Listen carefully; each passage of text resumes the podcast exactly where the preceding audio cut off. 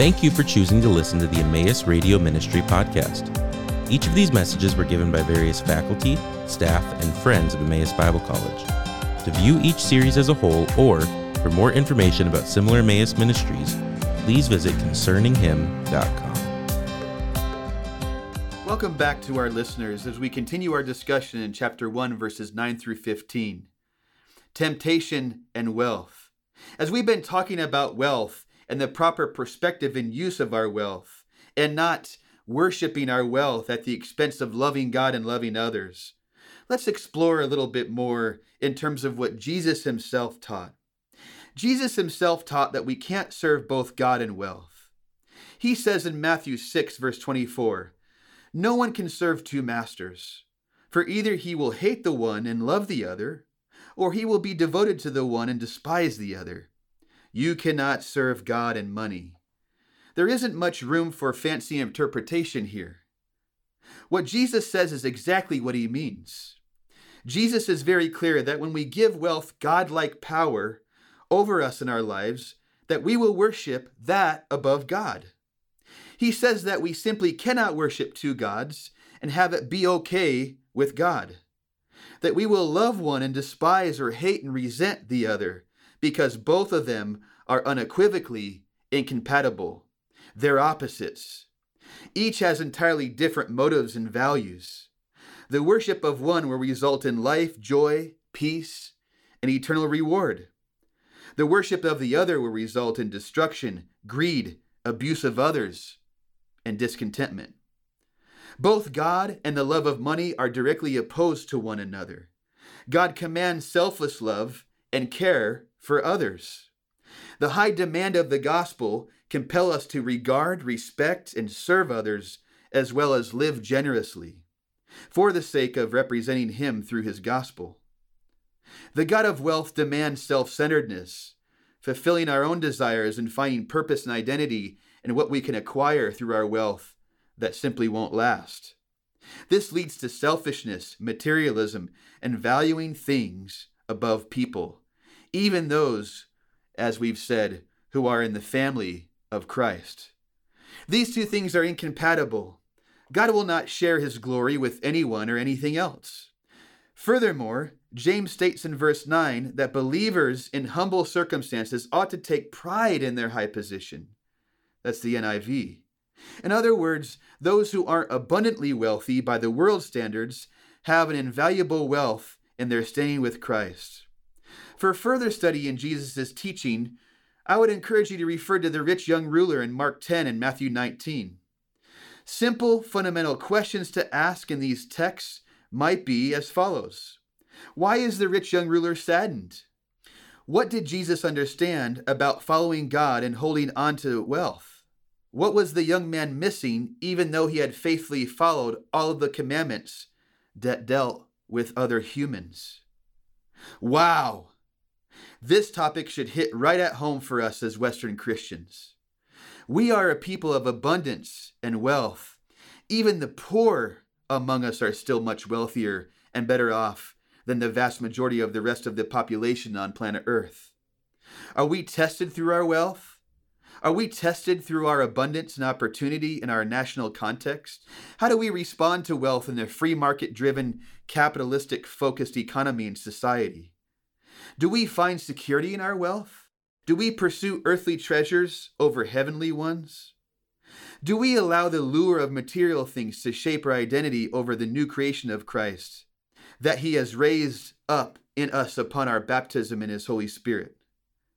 Do our bank accounts, cars, clothes, houses, or possessions ever embolden us with the thought that we are more significant, influential, and entitled above those with less?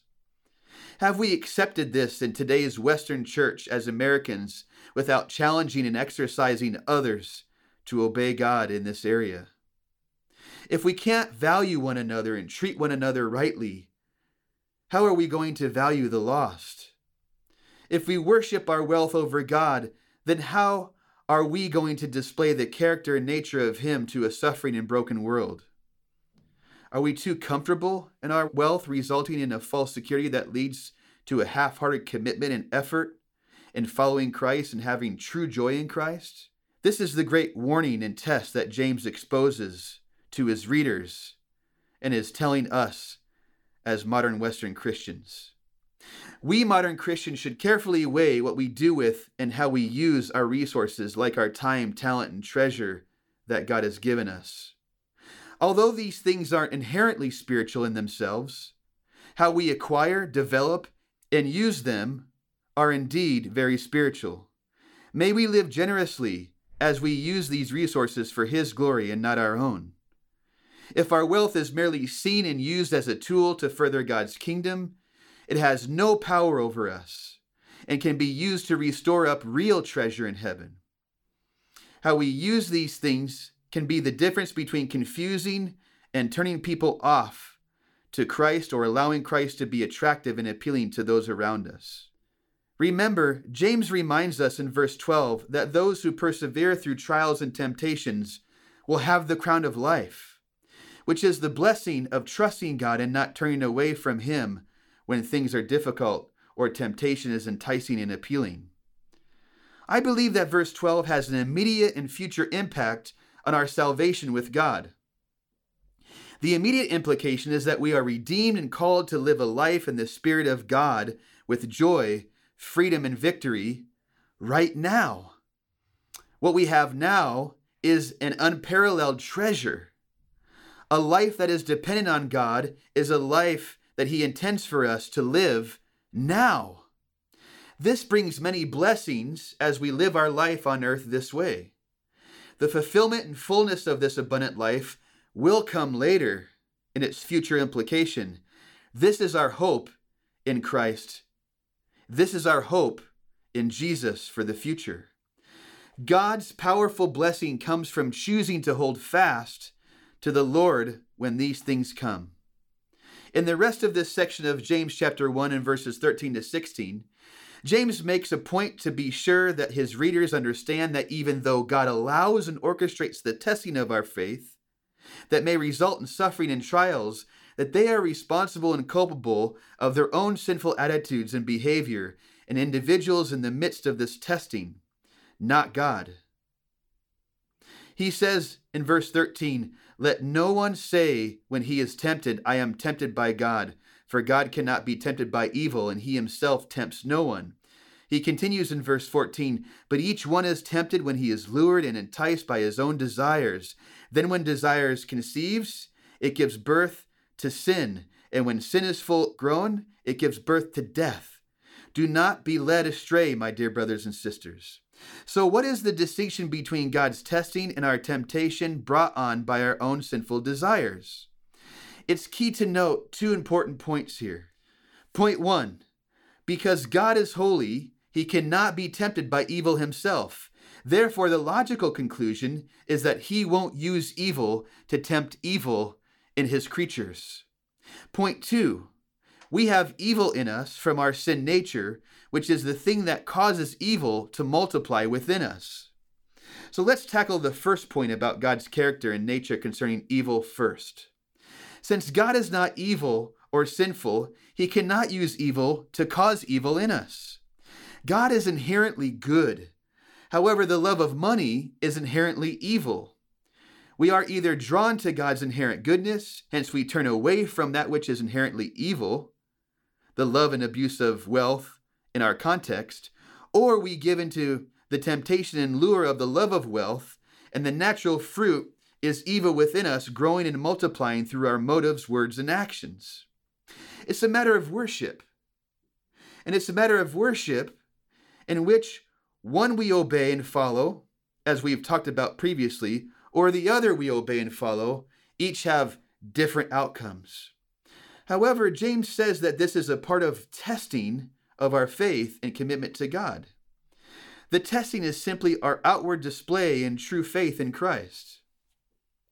God doesn't prevent or protect us from being tempted. Rather, He helps and supports and encourages us through our temptations. He does this so that we may grow and mature in who we are in Christ Jesus. Concerning point number two, we have evil in us from our sin nature, which is the thing that causes evil to multiply within us. We love money because of the things we mention it can bring or do for us, which is really an illusion. And when we pursue it for selfish ends, it ends in sin before our God and against others. James warns us that evil is really brought on by our own love for things above God. Specifically, James points out that we are enticed by our own evil desires, and that when that desire is conceived or born, it gives way to sinful motivations, words, and actions.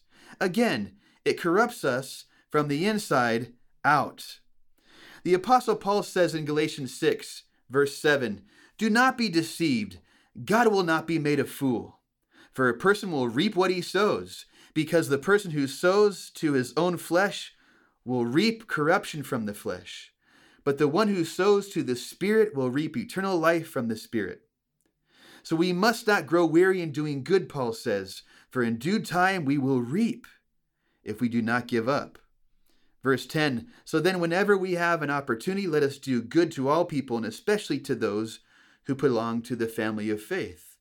Paul's point here is very clear, that the reality and fact of the matter is that what we desire and pursue or sow in our flesh for the purposes of our own comfort and satisfaction, this will inevitably come to the result of reaping the fruit of the flesh, which is inherently unrighteous and evil.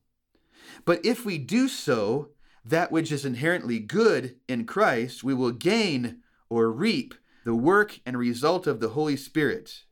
So let's sow God's goodness in our lives and with others whenever we have opportunity, particularly, again, to the family of faith, the church.